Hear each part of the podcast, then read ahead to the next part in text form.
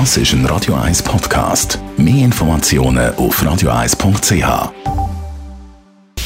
Radio 1 Anti-Aging Lifestyle Academy. Präsentiert von Preta Botte, Ihre Experte für Beauty und Anti-Aging-Medizin in Horge, Talwil und Zürich-Rennweg.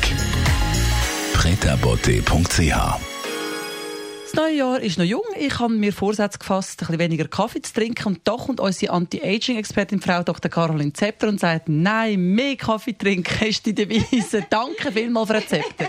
Fängt schon wieder alles falsch an. Nein, wirklich, mein das ernst. Kaffee ist gut. Kaffee ist gesund. Ich habe jetzt wieder ganz aktuelle Studien angeschaut und die, die Datenlage zum Kaffee, die ist wirklich relativ eindeutig. Kaffee enthält ja neben dem Koffein viele andere, tausend andere Polyphenole. Auf eine möchte ich ganz kurz eingehen. Das ist die sogenannte Chromogensäure.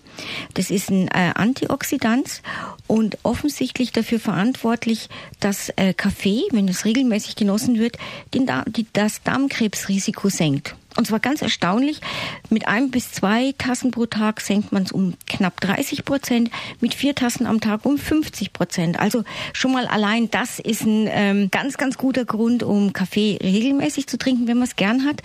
Also gut für äh, den Darm und Darmflora. Was begünstigt er sonst noch? Er schützt uns eigentlich vor Entzündungen. Eben, er hat ja ganz viele äh, Radikalfänger, Antioxidantien drin, Polyphenole, eben diese Chromogensäure, aber er enthält natürlich auch Koffein. Und, und Koffein hat wieder ganz andere Wirkungen. Ist denn das Koffein das, was so umstritten ist beim Kaffee, wenn überhaupt?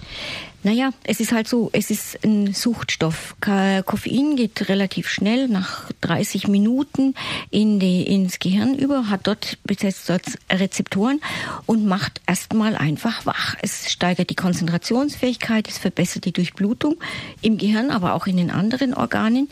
Und man ist einfach agiler, man kann mehr leisten, man ist schneller im Denken. Aber an das gewöhnt man sich. Und in dem Moment, wo man dann keinen Kaffee mehr trinkt und kein Koffein mehr zu sich nimmt, kann man wie kleine Entzugserscheinungen kriegen, also Kopfschmerzen, weil äh, sich dann als sehr viel im Gehirn wieder ändert. Es kann also wie eine leichte depressive Verstimmung machen.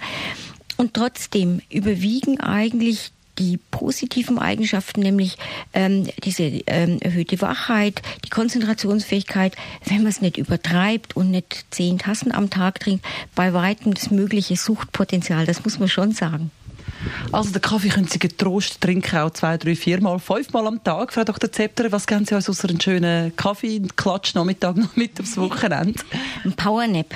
Und zwar richtig, trinken Sie vor Powernap, wenn Sie so 20 Minuten schlafen wollen, ähm, eine Tasse Kaffee. Während Sie schlafen, fängt das an zu wirken. Und wenn Sie dann aufwachen, sind Sie nicht nur so vom Schlafen wach, sondern richtig aufgepowert mit Koffein. Funktioniert super, habe ich ganz oft ausprobiert. Kurz vorher Kaffee trinken, danach sind Sie richtig ein Steh Aufmännchen. Radio Eyes Anti-Aging Lifestyle Academy.